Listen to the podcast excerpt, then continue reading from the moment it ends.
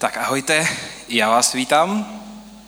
Jsem moc rád za to, že jste přišli a chtěl bych, kdybychom dneska mohli na začátek uh, ocenit jeden tým, který tady v City Houseu máme. A to sice, já jsem si to uvědomil, když mi včera moje žena poslala tady tuhle tu prezentaci. Já jsem si říkal, kamči, to je tak strašně pěkný.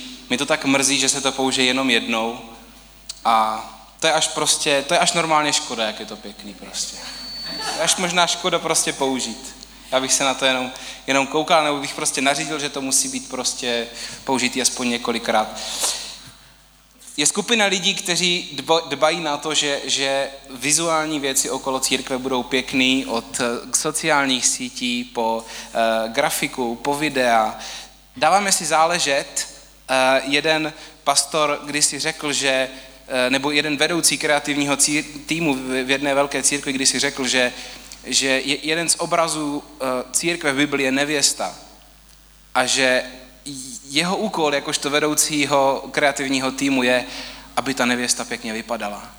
Protože nevěsta má hezky vypadat a my věříme, že církev, kromě toho, že má mít zdravý základ a má být zdravá, má být, má být uh, skvělá, tak má taky dobře vypadat. Takže moc díky kreativnímu týmu za to, že dělají uh, tolik skvělých věcí a za to, že díky nim ta nevěsta vypadá docela fajn. Děkujeme.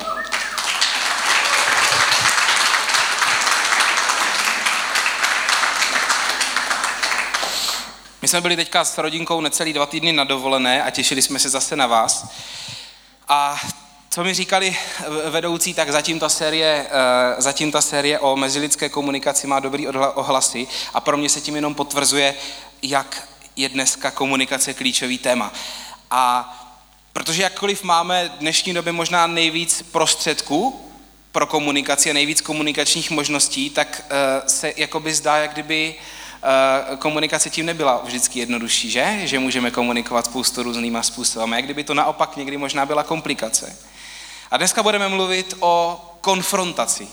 Možná si někteří z vás, kteří máte, nemáte třeba tolik zkušeností s křesťanstvím, tak si představujete tu lepší stránku křesťanství jako tak, že si představujete křesťana jako člověka, který je milej a nikdy nikoho nekonfrontuje. A já vám chci dneska říct, že to tak není. A zkusím vás, zkusím vás nasměrovat do Bible a zkusím, zkusil bych vás nasměrovat k Ježíšovi. Když si o něm budete číst, tak zjistíte, že Ježíš uměl konfrontovat. A uměl konfrontovat každého člověka tak, jak to ta situace potřebovala.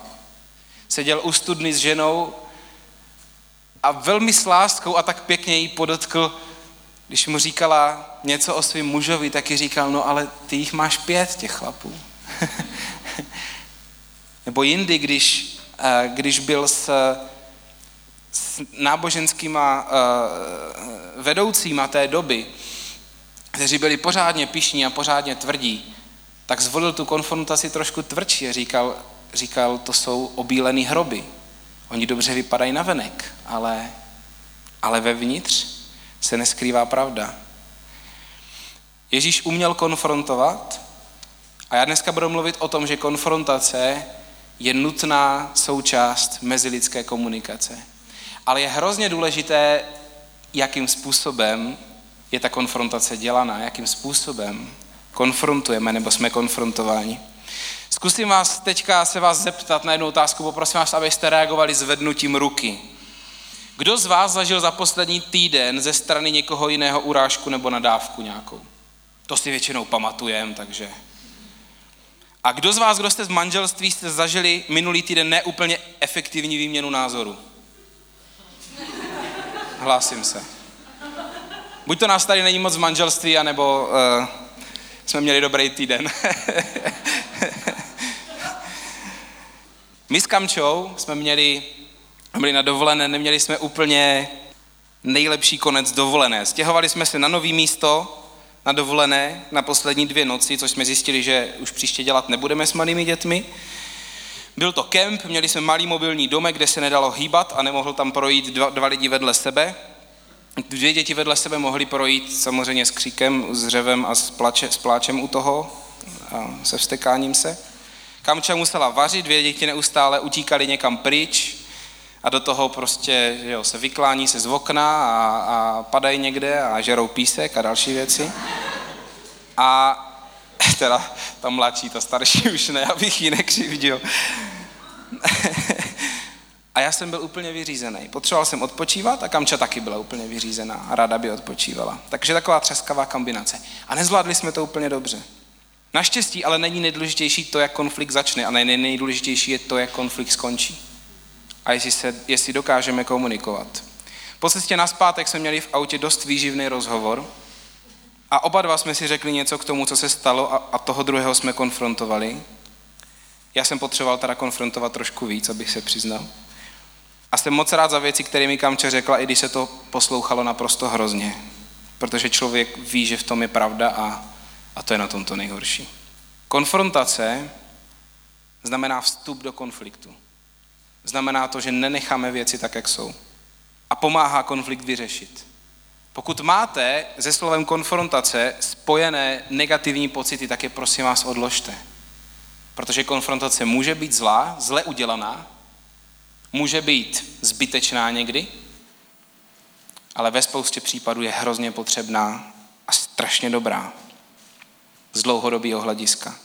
Je to klíčová dovednost, která může přinést smíření. A dneska budeme mluvit o všem možným ohledně konfrontace, a, ale rozdělil jsem to kázání do tří, do tří částí. Za prvé, koho konfrontovat, za druhé, proč konfrontovat a za třetí, jak konfrontovat. A začnu tím, koho konfrontovat. To by se mohla zdát, zdát jako koho konfrontovat taková zbytečná otázka, ale divili byste se. Nevím o tom, že by někdo v City Houseu něco takového dělal nebo schvaloval, ale téměř každý z vás má zkušenosti s někým, kdo ve městě, většinou u České v Brně, poměrně konfrontačně nepěkně konfrontuje lidi s jejich hříchem, s tím, že mají činit pokání nebo že přijdou do pekla. Někdy bývají na festivalech nebo na různých akcích lidé, kteří nemluví, naštěstí, ale mají transparenty. Což je možná ještě horší. Věř v Ježíše nebo půjdeš do pekla. Čiň pokání, konec je blízko. Normální člověk si řekne, tohle asi, tohle asi je trošku mimo, že? Asi moc lidí neuvěří díky tomu. Motivace strachem úplně nefunguje. Ale víte, jaký je hlavní důvod toho, že to je mimo? Je to proto, protože Bůh sám si nepřeje, abychom posuzovali lidi, kteří vztah s Bohem nemají. Tímto způsobem. Bůh sám si to nepřeje, proto tomu nikdy nepožehná. Nemá smysl se pohoršovat nad zlým světem, protože za prvé Bůh lidi miluje a chce jim ukázat v prvé řadě svoji lásku, ale v druhé řadě nic se tím nezmění první Korinským v páté kapitole říká apoštol Pavel, proč bych měl soudit ty, kdo jsou mimo nás, tedy mimo církev? Nemáte soudit ty, kdo jsou z nás? Kdo jsou mimo nás, ty bude soudit Bůh. To je boží věc. Proč se vyjadřuješ k někomu, kdo, kdo prostě nepoznal Boha? Ty měříš úplně, úplně jako podle jiných měřítek. Pokud bereme církev jako rodinu, potom zdravá konfrontace má místo v rodině. A to zároveň ale znamená, že v církvi bychom měli být i konfrontovatelní. Měli bychom to zvládnout, když nás někdo konfrontuje. Měli bychom to přijmout. Měli bychom se chtít naučit.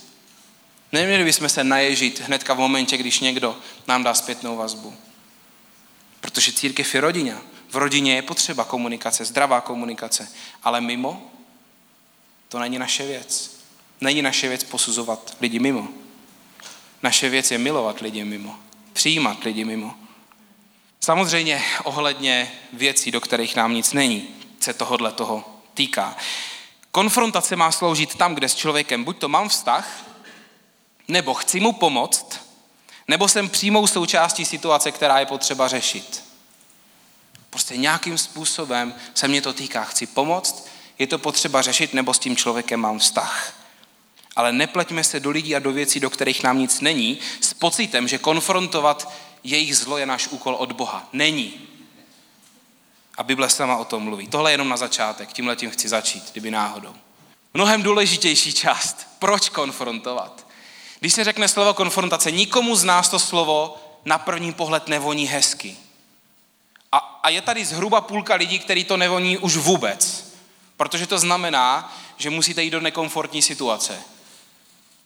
A ti z vás, kdo jste více introvertnějšího ražení tady, a je vás tu nejméně půlka, možná o něco přes půlku, tak pro vás je to slovo úplně, že zahranou už. A necítíte se při vyslovení toho slova úplně dobře. Ale je, hrozně, je to hrozně důležité. A dneska chci, aby jsme trošku možná sloupli tu negativní nálepku ze slova konfrontace. Proč konfrontovat? Tady nestačí znát jenom racionální argumenty, tohle to musí člověk pustit do svého srdce. Protože jsou lidi, kteří opravdu uvěřili tomu, že když nebudou komunikovat, tak se věci vyřeší. My si někdy fakt přistoupíme na to, že když, když, když začneme mlčet a budeme dělat, že, že se nic nestalo a že všechno je v pohodě a že, že není potřeba o ničem mluvit, že, že se to samo vyřeší. A to není pravda. Zkuste to udělat s nějakou nemocí. Děl, dělat, že to není. Někdy se říká, že nejlepším lékem na bolest je čas.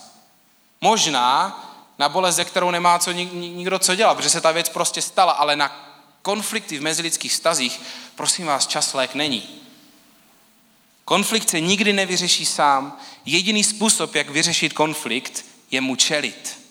Ano, jsou věci, které se dají přejít, ale ve vztazích se nedají věci přicházet do nekonečna. A ta dělící čára proto, kdy je potřeba přejít ke konfrontaci, je, když už nestačí důvěra. Když už nestačí ta prostá důvěra, on to určitě myslel takhle, to je v pohodě, není, není, není potřeba se k tomu vracet. Když už tenhle ten prostý pocit nestačí, je potřeba milá konfrontace. Nevyřešené konflikty dělají čtyři věci. Za prvé blokují náš vztah s Bohem. Bůh říká, jestliže neodpustíš lidem jejich provinění, ani já ti neodpustím. Dotáhli jsme někdy tuhle tu myšlenku pro ty z vás, kdo ji znáte, dotáhli jste ji do, do důsledku, co to reálně znamená. Protože to je pravda. Za druhé, nevyřešené konflikty blokují moje modlitby od vyslyšení. Eh, v Biblii je vyložená výzva mužům, aby se chovali ke svým ženám pěkně, jinak pán Bůh nebude slyšet jejich modlitby. Mimo jiné. Třetí věc, nevyřešené konflikty blokují moje štěstí. Člověk, když nemá vyřešené věci, tak se mu to honí hlavou. A čtvrtý problém, nevyřešené konflikty blokují vše uvedené u druhých lidí. Víte, někdy konfrontace není jenom o řešení konfliktu, někdy může konfrontací být reálně zachráněný lidský život. Nemyslím tím, že by ho jinak člověk ukončil, když i to se může stát, ale může tím být reálně zachráněný lidský život pro věčnost. Může tím být reálně zachráněna kvalita lidského života. Protože někdy se člověk okolo nás topí, ale protože se všichni bojí něco říct, nebo mají respekt, nebo se bojí, jak by zareagoval, tak raději mlčí, nebo ho pomlouvají, nebo ho odsuzují. A konfrontace může být to jediné, co člověka vytrhne z toho, v čem je, pokud je ochotný slyšet. Pokud je ochotný slyšet, tak konfrontace může být to jediné, co člověka vytrhne. Samozřejmě každý člověk má zodpovědnost za sebe, že? Ale církev je rodina. A v Biblii se píše, že máme nést břemena jedni druhých. To znamená ne se zajímat jeden o druhého, jenom když se máme dobře. V listu, který napsal Ježíšův bratr Jakub v páté kapitole se píše, bratři, může se stát, že někdo z vás bloudí od pravdy a někdo ho obrátí zpět. Věřte, že ten, kdo odvrátí hříšníka od jeho bludné cesty, zachrání ho duši před smrtí a přikryje množství hříchů. Můžete člověku pomoct strašně moc tím, že, že mu ukážete správnou cestu. Přikryje množství hříchů. Konfrontace může být to jediný, co člověka vytrhne z problému, pokud je ochotný slyšet.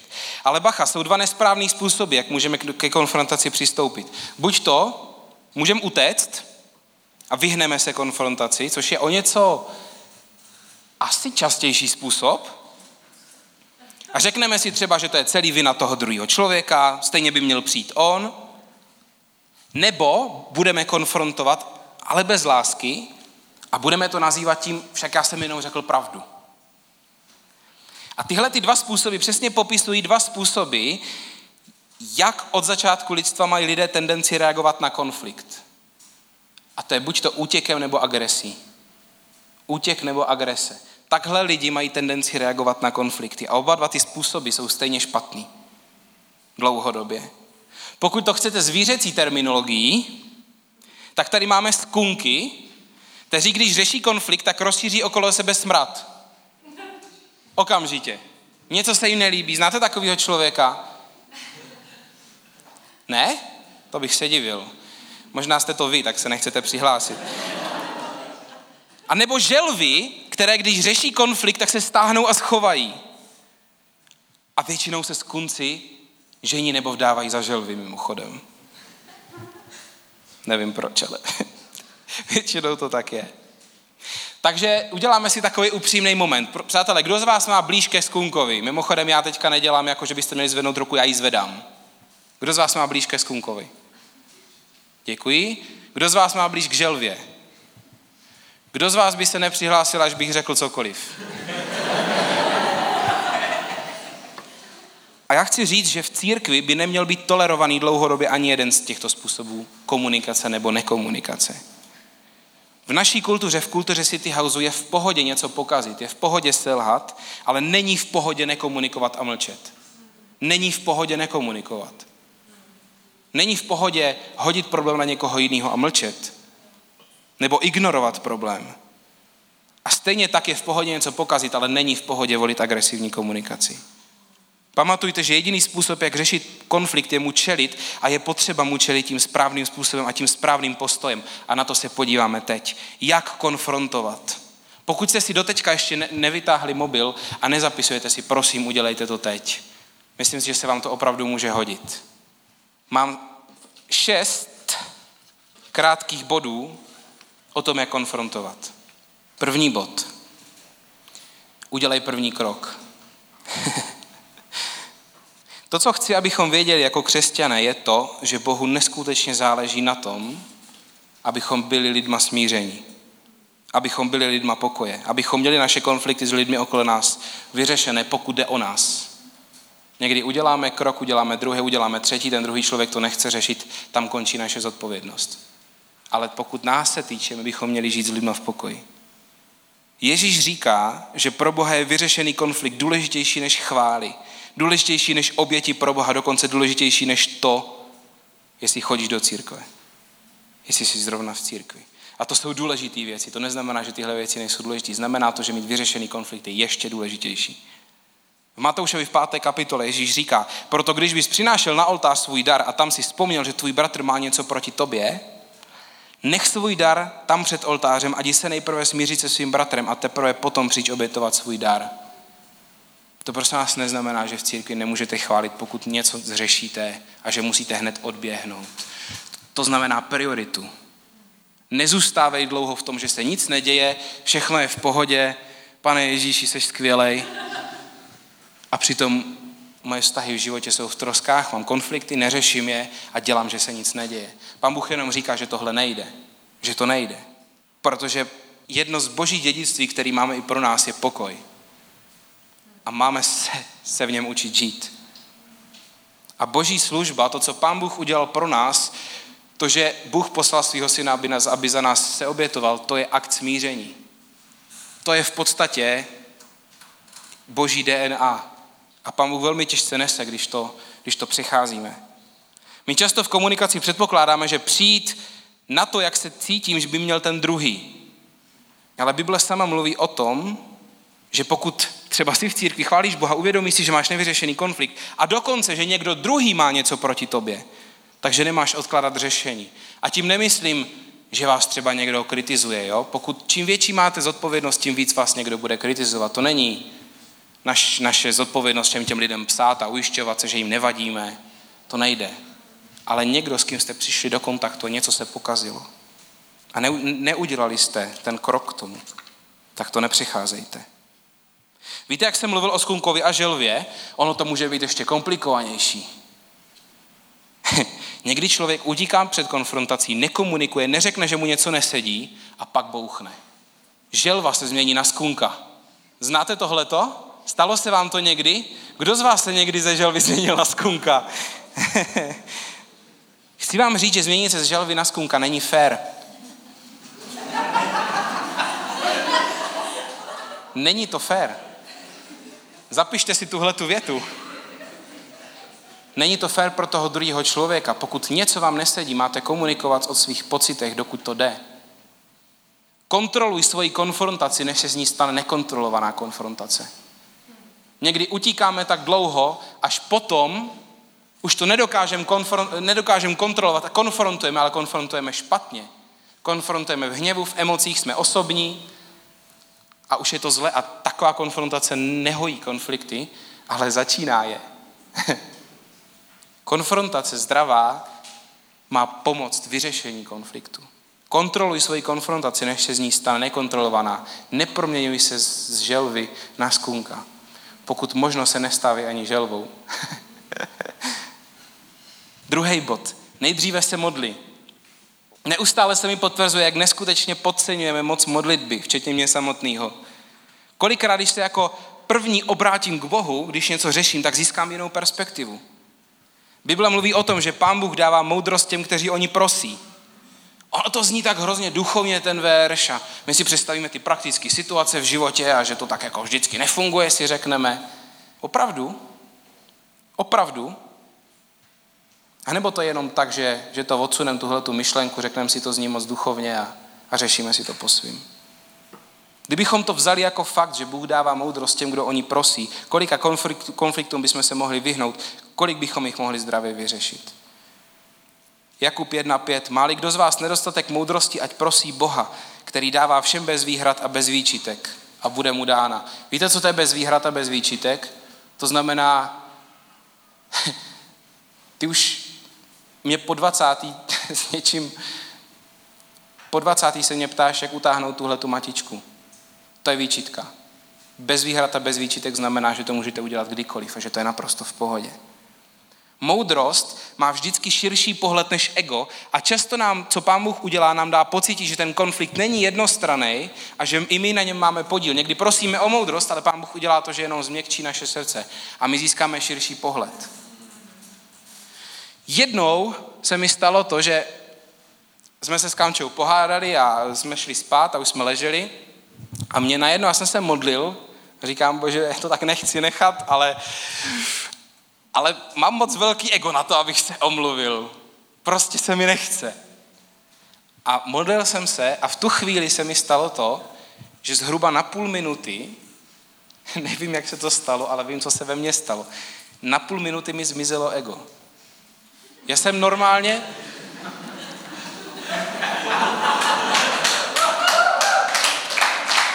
Já jsem byl normálně tak lehkej, já jsem se tak rozlítostnil úplně nad tím, jak jsem byl egoistický a tvrdý a říkám si, ty, jo, mě mají začaly téct slzy večer v posteli. Já většinou bývám večer už úplně takový, jako už vypnutý, to vám moje manželka potvrdí, že, že, že většinou emoce moc nemám večer. A, a já jsem říkal, Kamči, omlouvám se. A Kamči říká, za co?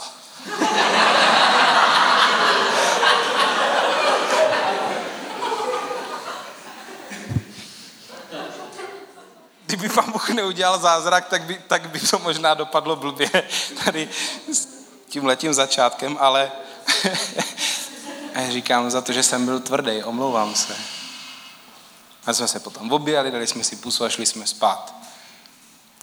za půl minuty jsem se to, přišel k sobě a říkám si, to bylo super. Takhle bych to chtěl vnímat vždycky. Jenom chci říct, že pohled bez ega a pohled s naším egem je diametrálně odlišný. Učme se zmenšovat naše ego. To, co Pán Bůh dělá v modlitbě, je často to, že zmenšuje naše ego. Třetí bod. Pravdu používej s láskou. V Biblii se píše v listu do Efezu ve čtvrté kapitole. Místo toho máme mluvit pravdu v lásce a v každém ohledu růst v Krista, který je hlavou. Z vašich úst ať nevychází nic zlého. Vaše slova ať jsou dobrá, posilující tam, kde je potřeba a užitečná těm, kdo je slyší. To je vysoká laťka, že? Někdy říkáme, já jsem to jenom řekl tak, jak to je. Čímž vlastně říkáme, že jsme se pravděpodobně chovali jako buran. O Ježíšovi se píše, že byl naprosto plný zároveň milosti a zároveň pravdy. Když smícháte lásku s pravdou, tak vznikne směs, která vede k usmíření. Ale ne trochu lásky se spoustou pravdy, ale hodně lásky s pravdou. A naopak, mluvit pravdu bez lásky znamená, že pravda nebude z druhé strany přijatá, ale zraní. Můžete si pohladit své ego, že jste druhému člověku řekli pravdu drsným způsobem, budete mít pocit, teď jsem ti to natřel, ale konflikt nebude vyřešený. V lepším případě vás ten člověk nebude poslouchat, v horším případě ho zraníte. A speciálně v manželství, to chci říct těm z vás, kdo v manželství jste, i ti z vás, kdo v něm jednou budete, Speciálně v manželství jsou slova, která bychom nikdy neměli používat. Nikdy bychom je neměli používat, měli bychom se zájemně domluvit, že budou mimo náš slovník. A to jsou slovní spojení jako ty stejně vždycky. Vždycky seš takový.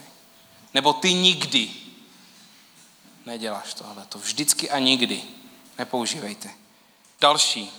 A tohle to extrémně bacha.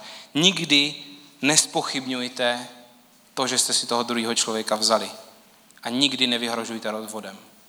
Nikdy tu větu nepoužívejte, i když ji máte na jazyku. Budou momenty, kdy ji možná budete mít na jazyku, budete se vám chtít říct, neměl jsem si tě brát. Dobře, když to tak nejde, tak se rozvedem.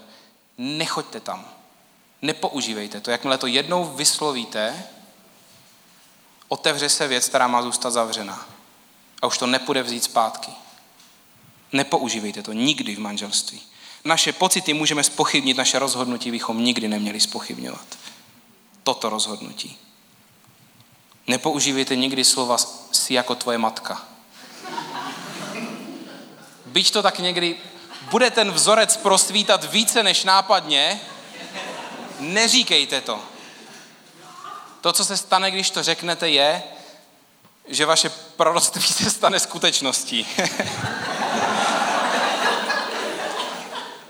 A to nikdo z vás nechce.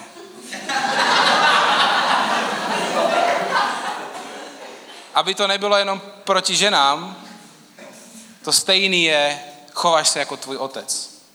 To je úplně to samý. To je úplně to samý. To neznamená, že nemáme vzorce, který si nesem z rodiny, destruktivní vzorce. To ale znamená, že konfrontace tímto způsobem je vždycky destruktivní. Protože definujeme člověka, říkáme, ty jsi jako tvoje matka. A to není pravda. To není pravda. Některé chování může být podobné chování matky. Ale chceme konfrontovat tak, aby to vedlo k řešení. Čtvrtý bod. Řeš problém, nebuď osobní. Tohle je klíčová věc, kterou mi dlouho trvalo pochopit, ve smyslu ne, že bych tak neměl mluvit s lidma, ale ve smyslu, že jsem si bral do srdce to, co druzí lidi říkali a stahoval jsem to na svoji identitu. Dlouho jsem věřil tomu, že když se něco stalo, tak já jsem tím selháním. Ale tak to není. Něco se stalo, to je potřeba řešit, ale já jsem Michal, já jsem boží syn, který byl přijatý Bohem, on tvoří moji sebehodnotu a tam už nikoho jiného nepustím. Proto už nebudu, neuvěřím tomu, že já jsem to selhání. Nedovolte si mluvit s druhýma lidma tak, že potom oni uvěří tomu, že jsou selháním. Nemluvte tak nikdy s lidma a nepuste to ani do sebe. Pokud vám někdo bude říkat, ty jsi hloupej, ty jsi jako tamten, ty jsi neschopnej, puste to okamžitě jedním uchem tam a druhým ven. Buď to bude říkat rodič, puste to jedním druhým uchem tam a druhým ven. To ni, ničemu nepomůže. Pokud bude říkat ty jsi, puste to. Pokud řekne tvoje chování bylo v nepořádku, pak se zamyslete třikrát. Pokud bude říkat ty jsi, nechejte to být. Přísloví 12.18. Unáhlené řeči bodají jako meče, jazyk moudrých je ale jako lék. Většinou tyhle ty slova říkáme v emocích. Říkáme je unáhleně. Promysli si, co chceš říct, když, když jdeš někoho konfrontovat. Při komunikaci nikdy nemíříme na sebe hodnotu druhého člověka, neurážíme ho, nehodnotíme ho jako objekt. Zase, pokud to budeme dělat, v lepším případě nás nebude poslouchat, v horším mu ničíme náhled na sebe a tím i život. A velký pozor na to, pokud jste rodiče, jak mluvíte s dětma, jak je nazýváte. Neříkejte nikdy ty jsi. Stejně v manželství. Vždycky je klíčový si uvědomit, že jsme v jednom týmu, máme stejný dres, kopeme za, jedno, za, za jeden tým a podle toho se vyjadřovat. Pátý bod. Hledej správný čas. Komunikace je strašně moc o časování. Nejde jenom o to, co řekneme a jak to řekneme, ale taky kdy to řekneme. Přísloví 15.23, jak je dobré slovo v pravý čas. V manželství neřešte konflikty v ložnici, protože tam se dělají jiné věci. Nechápu, proč netleskáte. Neřešte těžké věci, když jste unavení. My máme s Kamčou pravidlo, že se po desáté hodině neřeší nic těžšího a někdy se to aktivuje už o půl deváté, když jsme hotoví. Jednou větou. Kamči, prosím tě, pravidlo desáté hodiny, musíme spustit už teďka. Kamča má víc jakoby, více jí aktivují emoce, když je pozdě, já zase víc jakoby tvrdnu, jsem takovej utahaný, jakoby, že se mi nechcou věci řešit a zase odcházejí mi emoce. A to moc nejde dohromady. Neřešte nejhorší věci před dětma. Ne ve spěchu. Radši si řekněte, vrátíme se k tomu večer. A nechat to být. Ne vždycky se to podaří, že? no večer, no, když máme půl hodiny uh, po tom, co utichne denní řev. Ale neřešit věci ve spěchu je moc důležitý. Říct si, vrátíme se k tomu tehdy, tehdy. Poslední bod. Naslouchej příběhu za konfliktem. Každý nezdravý vzorec, který se opakuje v životě člověka, má svůj kořen.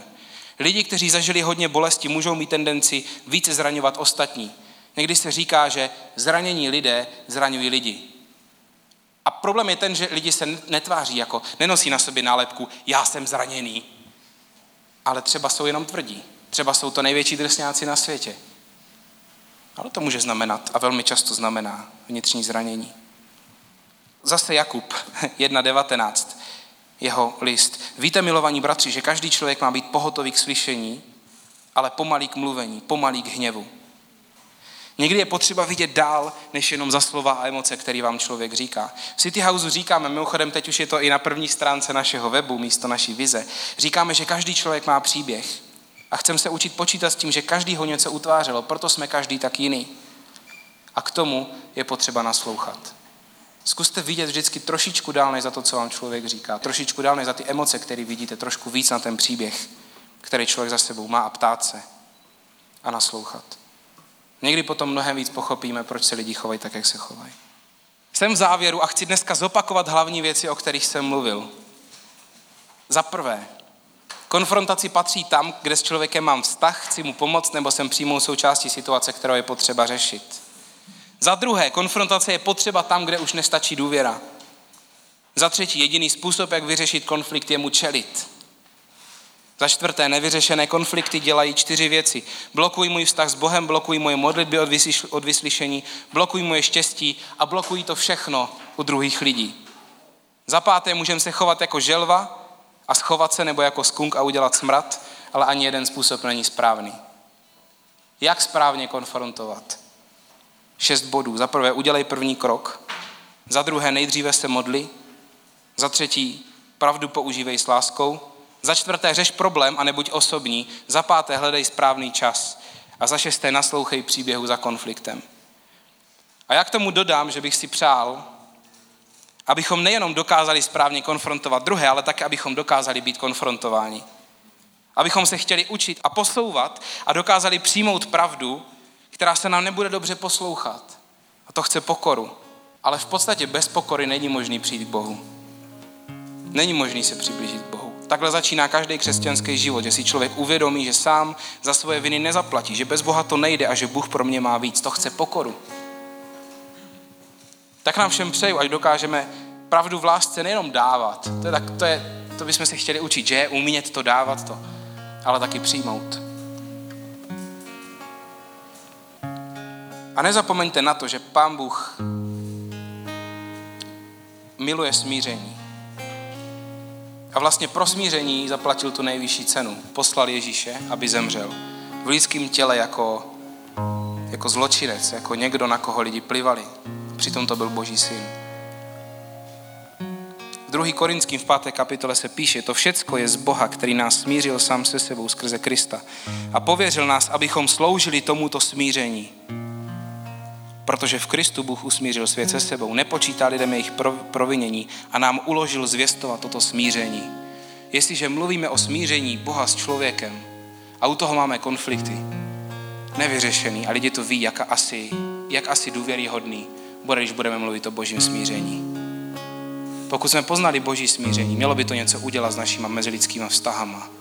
Protože křesťanský život je celistvý. Neoddělujeme. Tady mám Boha a tady mám rodinu a tady mám ostatní. Všechno to má být spojené. Jestliže jsme zažili Boží smíření, tak vás vyzývám a pozbuzuju k tomu, abychom k tomu připojili naše mezilidské vztahy. Amen.